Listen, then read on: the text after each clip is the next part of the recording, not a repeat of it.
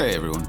If you like this podcast, go behind the paywall to get privileged access to the smartest minds in finance. Visit realvision.com slash rvpod and use the promo code podcast10.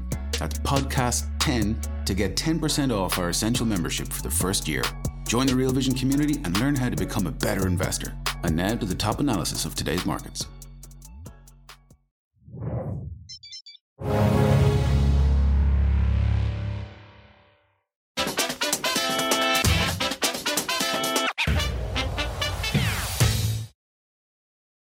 Is the Fed back in play? Hi, everyone. Welcome to this extended Real Vision daily briefing. With me today is Paul Hodges, chairman of New Normal Consulting. Hi, Paul. It's great to see you.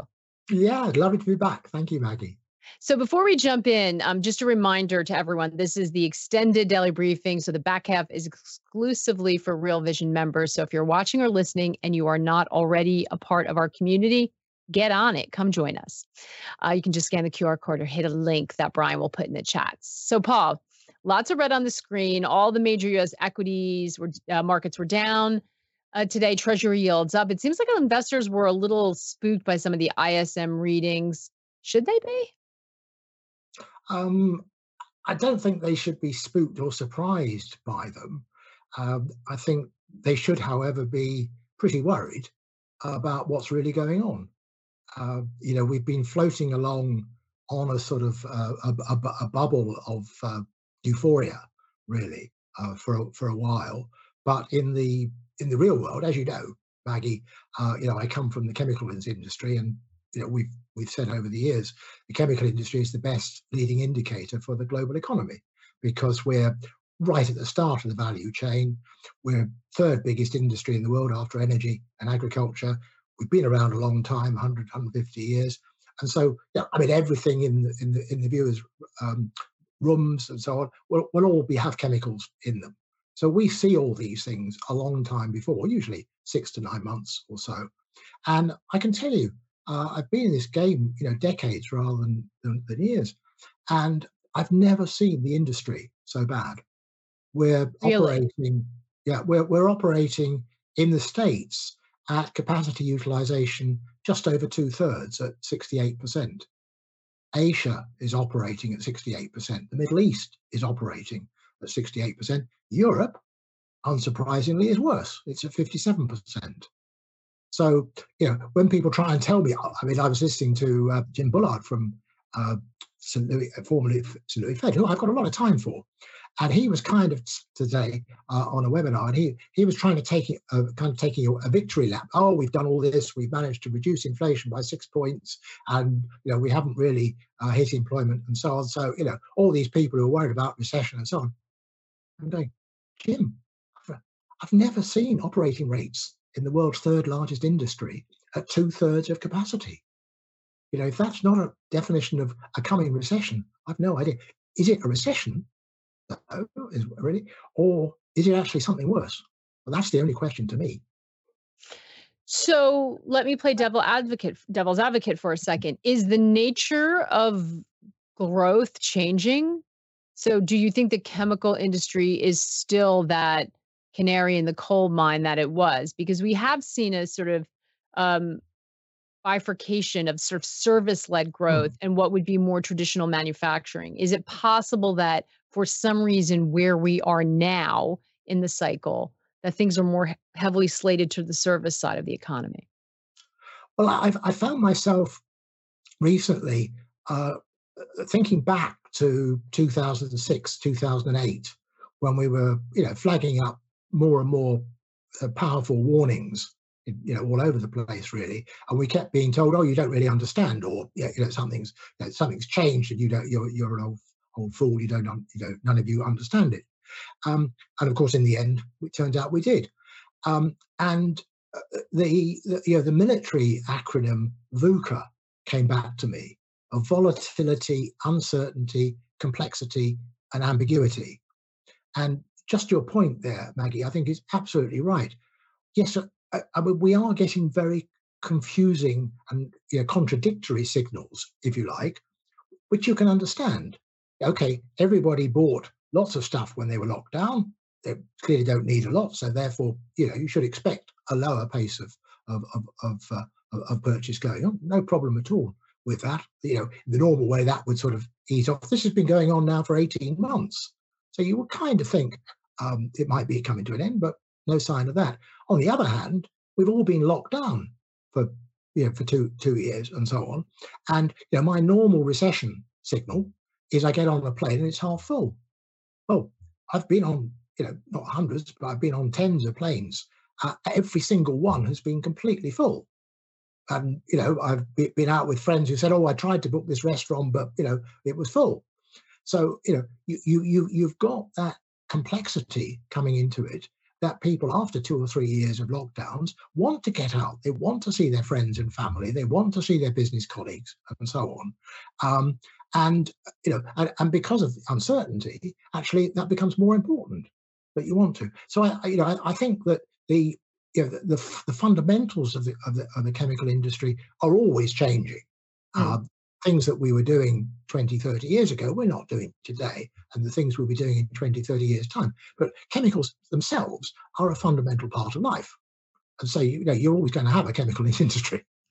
Yeah, and I and I going back to that statement that you made, even the service industry, everything has so, so mm. presumably even if it was shifting, you could see if it was from goods like refrigerators to trips, but the planes need everything has chemicals in it. They are the sort of building blocks. So exactly. it would yeah. make sense that, you know, that that if we are seeing that reduced capacity, it would be a worrying sign.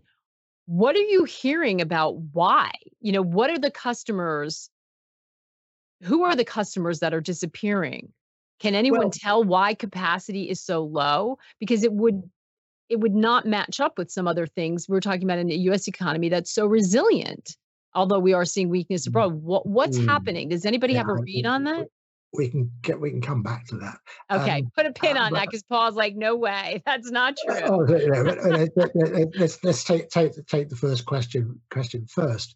I mean, what, what's happened? You know, what is the fundamental problem that I have um, it's that for the last 15 years, since 2008, the Fed, the central banks have gone for this zero interest rate policy, uh, fabulous liquidity. So, one, you've got a generation of people who actually genuinely think that interest rates are always zero. And there's always liquidity out there.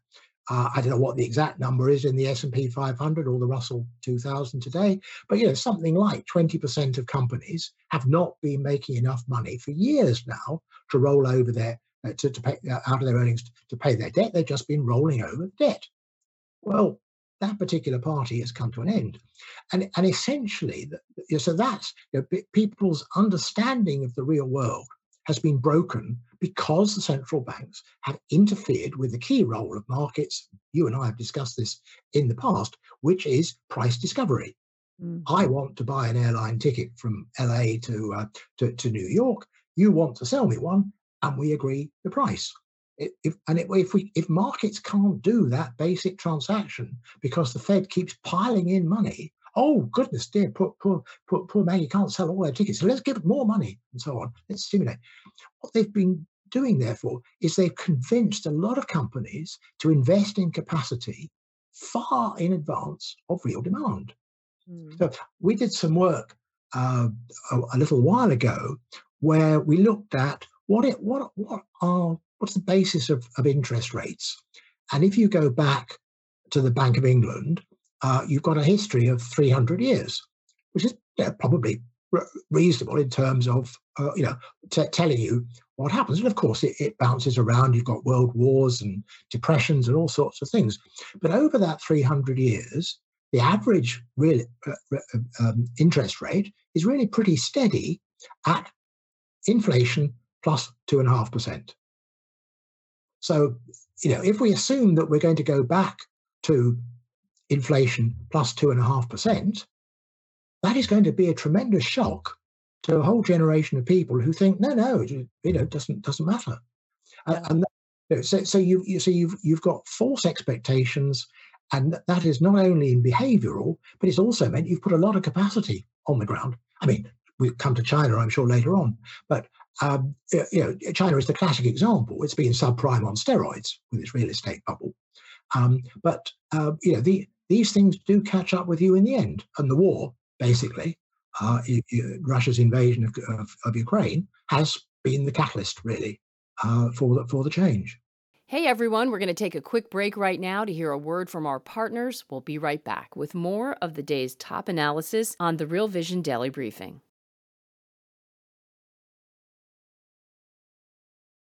So you you um, made a comment when I said the U.S. economy has been resilient. So what what do you think about what's happening here with the U.S. economy?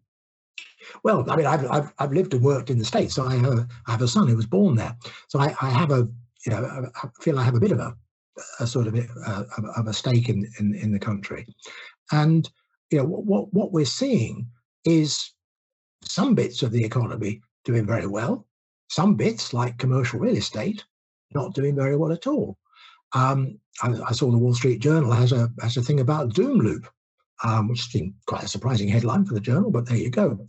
We did we did some work on the U.S. housing market recently, and on the one hand, it looks absolutely fantastic. Uh, you know, builders have been selling out lots of you know uh, start housing starts and so on up at one and a half million and so on. And you know, in the normal course of events, you just look at the headline, you think, oh yeah, things things are going well, it's resilient.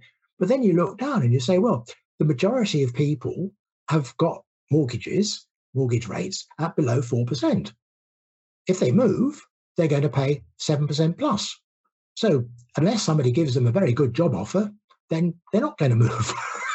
you know, because that's you know an average average house size, and and and yet, so so you you've you've also got, but again, when you dig down into it, if you wanted to buy a new home today, then you'd actually have to have an income, household income, of over hundred thousand dollars.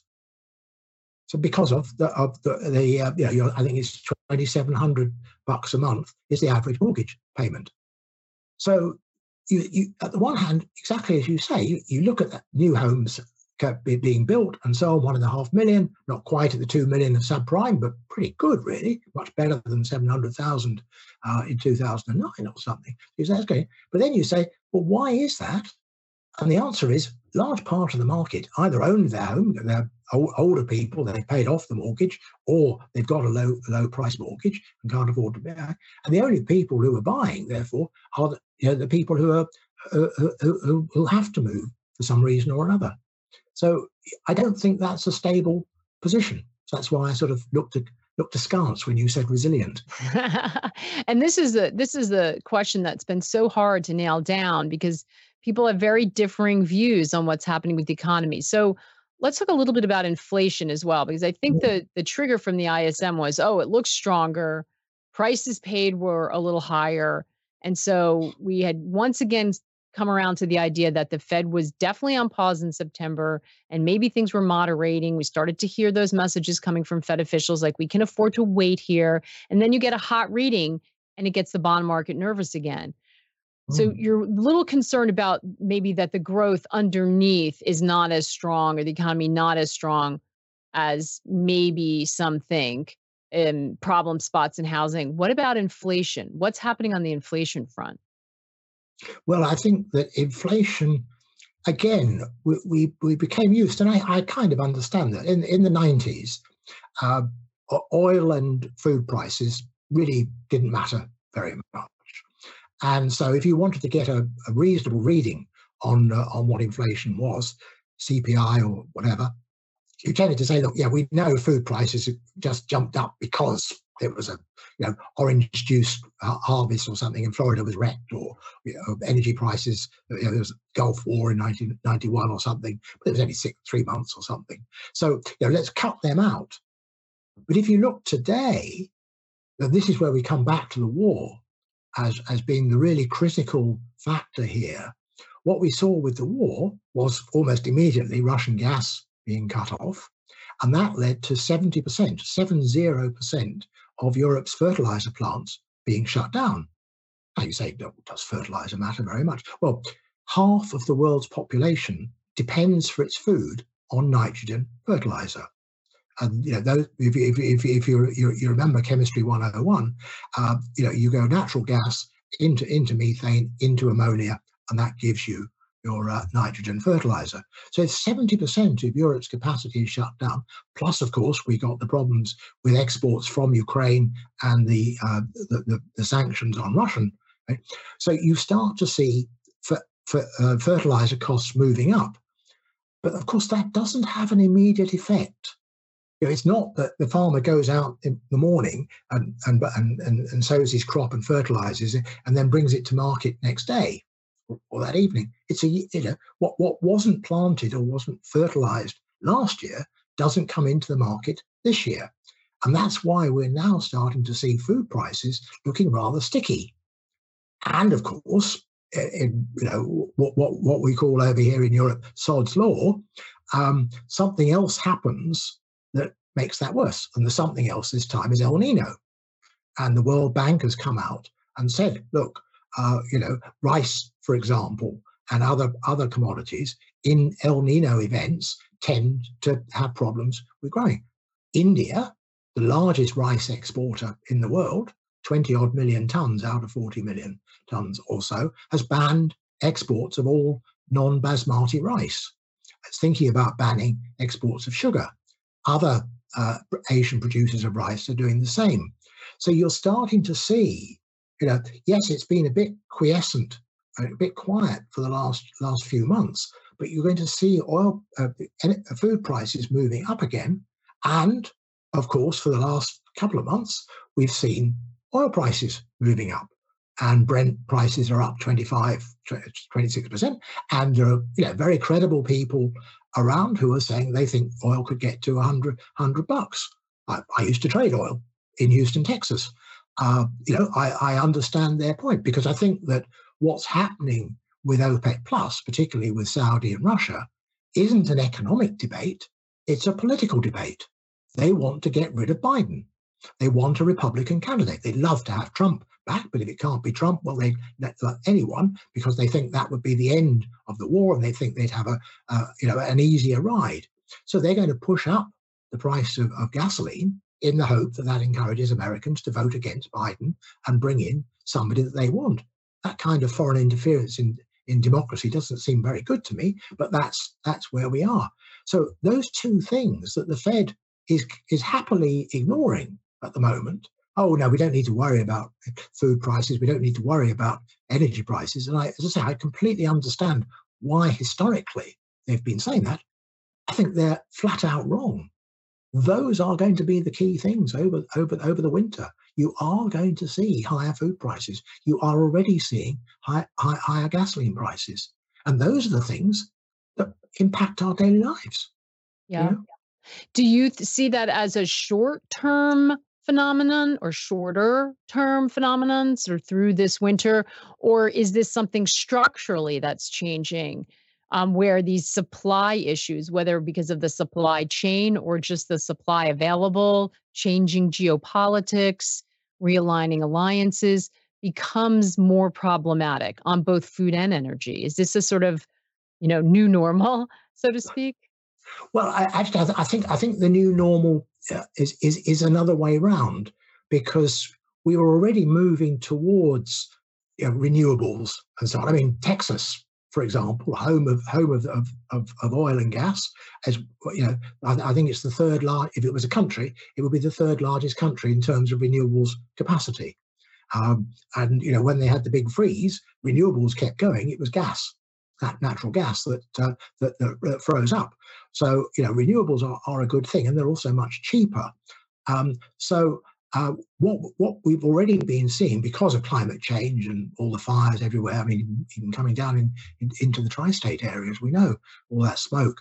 Um, you know what we're seeing has been a move towards renewables, and of course, one of the paradoxically one of one of the advantages of the war, there is a silver lining, is that it's encouraged everybody uh, to say, well, no, we do under no circumstances do we want to be held ransom by Russia and Saudi Arabia again. So, so we are seeing an expediting of uh, of solar and wind and water and so on. Uh, so that is so so there is a there is a, a systemic change there, a structural change going on, but it won't. It, you know, it, it will take it will take twelve to eighteen months to get, you know, depending on where you are, some countries uh, you know, are already pretty much 100% renewables, but it's expensive. Um, you know, you're moving towards in the states uh, towards phasing out uh, gasoline and, and diesel cars by 2030 or 2035 and so on. But it takes time, and people have already got a car. They're not going to suddenly throw it away or anything, and nobody would want to, that to happen. So um, the process of transition is, you know, probably five to ten years. It's not five to ten minutes. You know, we're used to, you know, in the financial world, to the idea that everything happens in milliseconds. Yeah. We've been conditioned world, to that lately, right? Yeah, the, the, every the, the the cycle has been has been compressed and we get yeah. these big lurches. So you see this, you think that that um, although we are having these short-term pressures from energy and food, that the longer cycle here, the change is more deflationary than inflationary. Is that right? Oh, very much so. And if you if you if you sort of think about where where do you where, where would you want to invest? Uh, you know, it, like all occasions, it's, it's actually you know it, it's a complex decision unless you're a meme stock follower, in which case you just lose your money and you smile. But um, in in terms of what we're looking at, we're clearly in an inflationary period for the moment, and it's hard to say when that will come to an end. It will come to an end, but the deflationary aspect is there. So as an investor, you've got to be got to be cautious about saying, well, I can see I see ahead till Christmas, no problem at all. I suspect the war will be going on for another couple of years or so, in which case we probably will be an inflationary spiral for that period of time. But supposing the war finished in three or six months' time, now you would be revealed as having an awful lot of capacity which you don't need. And of course, you've got this thing of the uh, of the aging populations, of which the states is just typical. Like you take the you know the ten uh, richest countries in the world, nine of the ten, the, the, biggest growth in population for the next five to ten years, and after that is in the over 55s, the perennials. And you know, the perennials, like myself, we're, we're lovely people, but the fact is we don't consume very much because we're not having children any, anymore. And you know we may be having grandchildren but that's you know that's indirect if you like. And we already own most of what we need. And well, you know, once people move into retirement they have less money as well. So if you take the data from uh, you know the bureau of labor studies for example what you see is that per, uh, consumption peaks household consumption peaks at around the age of 55 or so. And then by the age of 75, it's down by about 45%. Now, you know the numbers about the baby boom as well as I do, that we've got, you know, the, the, the 18 years from 1946 to 64, we had 52% more babies born than in the previous 18 years. That was the baby boom. Almost all of those babies now have become perennials and the oldest ones are old perennials. So you're really looking at, a, you know, a, a, a very deflationary environment. China is is far worse. We'll I say we'll probably talk about China later on, but, but because of the one-child policy, China selectively aborted a lot of female babies. So if you look at the numbers, instead of 103, 105 male babies to females, which you know, is the normal ratio around the world, you've got a ratio since 1980 of about 114. So um, that was because you know, if you're only allowed to have one child, a lot of rural families said, well, it's better be a boy to help me with the farm or whatever. Uh, you know, you know, it's you know, we may not agree with it, but that's what happened. And so you you get to a situation now where you know, uh, the numbers show this is just it, these are government numbers; they're not not made up by me. Um, you know, over 70 million lost females from 1980 onwards, which means over 70 million of females who can't now have babies themselves. And no surprise, because this starts that you're on a, an edge now, they're looking instead of having 15 or 20 million babies a year in China, they had nine, nine and a half million last year, and they're saying it may be 8 million this year. We're going to take another quick break to hear a word from our partners. We'll be right back with more of the day's top analysis on the Real Vision Daily Briefing. Yeah, that's a huge, huge drop off. So we have yeah. these big, big, big trends, and we've talked demographics. You and I've talked before. We've talked talked on the mm. program, um, which are these this longer term deflationary mm. trend. If we bring it back a little bit shorter term, mm. so surely the Fed sees this. Surely the markets are sniffing this out. It's sort of the timing of that long arc of that story is tough. In the short term, couple of questions. If we've got some pressure, some supply pressure in the short term, what is what does that mean for commodity prices? Do they go higher or are they capped because they sort of sense some of the economic weakness you're talking about? They sense some of the capacity that may come online. What do you see happening with commodity prices? I, I, I think uh, you know, it comes back to my, my, my point about complexity here. Mm. Uh, there's, there's there's no easy answers to this. You know, I could be quite confident in saying that food and energy prices are moving up. Uh, you know, cereals are moving up in price, rice is moving up in price, and so on. So you look at all of that because of the war and because of El Nino, and you know people can can, investigate that in, in more detail. Uh, we, have put some stuff on our website, of course, uh, already if they want to go there. Um, but if you then say, well, what what's what's let's take let's come back to house house building in the states as an example. Now, you might get lured into saying, well, housing starts are at one and a half million. That should be good for lumber. That should be good for all the things that go into into housing. And then you look at the people who supply housing markets, and you see they're all going out of business because you know they just people aren't actually moving into these new homes, and so the risk that you've now got is that builders have been lured into buying plots and building homes. And now they're coming to sell them, and people would love to buy them. You know, you, you never have a housing market where people don't want to buy houses. That is never the problem. The question is whether they can get the mortgage to do it. Um, you know, I have a very good, very good friend uh, who, who relates all this to diamonds. And she says, you know, there is no shortage of demand in my household for diamonds. There's just a shortage of the cash to, to buy them. Hallelujah to that. Yeah, that's what I say, Paul. I can relate to that message. Um, yeah. So, where does this leave the Fed?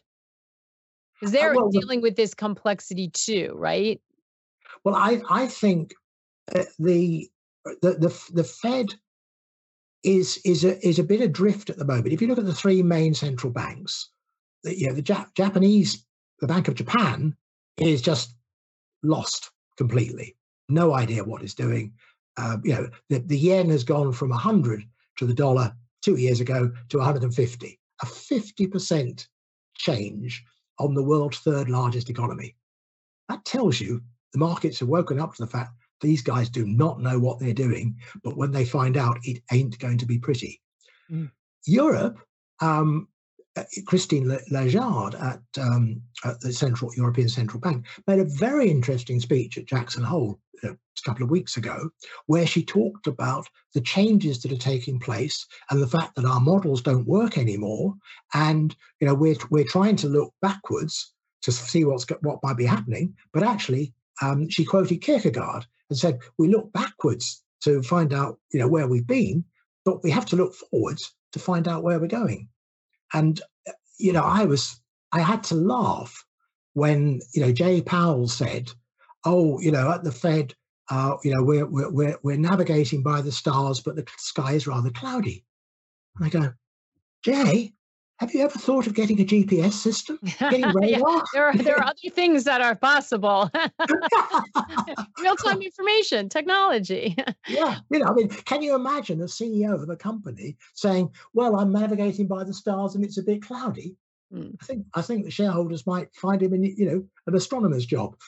yeah, exactly. And there are some questions about why there is not more, you know, about the I don't want to say accuracy of the data but whether there should be more real time ways to sort of get mm-hmm. a look at the forward leaning as opposed to the data that comes in we know it lags and then it gets these has these big revisions a year later you know presumably mm, yeah. um, it's it's not the struggle of just the Fed. Um, certainly, others do. Uh, others are are dealing well, with this as well. I mean, the whole nature of economics is that it's a series of guesses.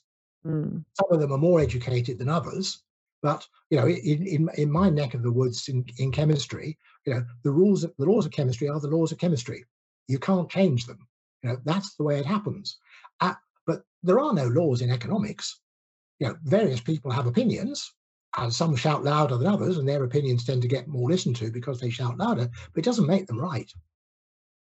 Yeah, absolutely. And and we're we're I think we're seeing that debate really play out mm. right now. And we're going to be talking a lot. We've got a great content campaign coming up for all of you, and we're we're going to really be diving into these sort of they're not they're, they're opposing views in many ways, but we're going to try to drill mm. down a little bit and see what makes it different. What what are people looking at that might be different in you know how much is their time horizon involved in that? Speaking of time horizon we're at the bottom of the half hour so we're going to flip over to the platform. We appreciate everyone who joined us for the first half. If you want to stay with us, ask yeah. some questions of Paul. We're going to talk a little bit more about how Asia fits into this and some of the concerns that Paul has there. Scan the QR code, jump on a trial, and come join us. What's up, revolutionaries? Thanks for tuning in to the Real Vision Daily Briefing. For more content like this, head over to realvision.com and get unfiltered access to the very best, brightest, and biggest names in finance.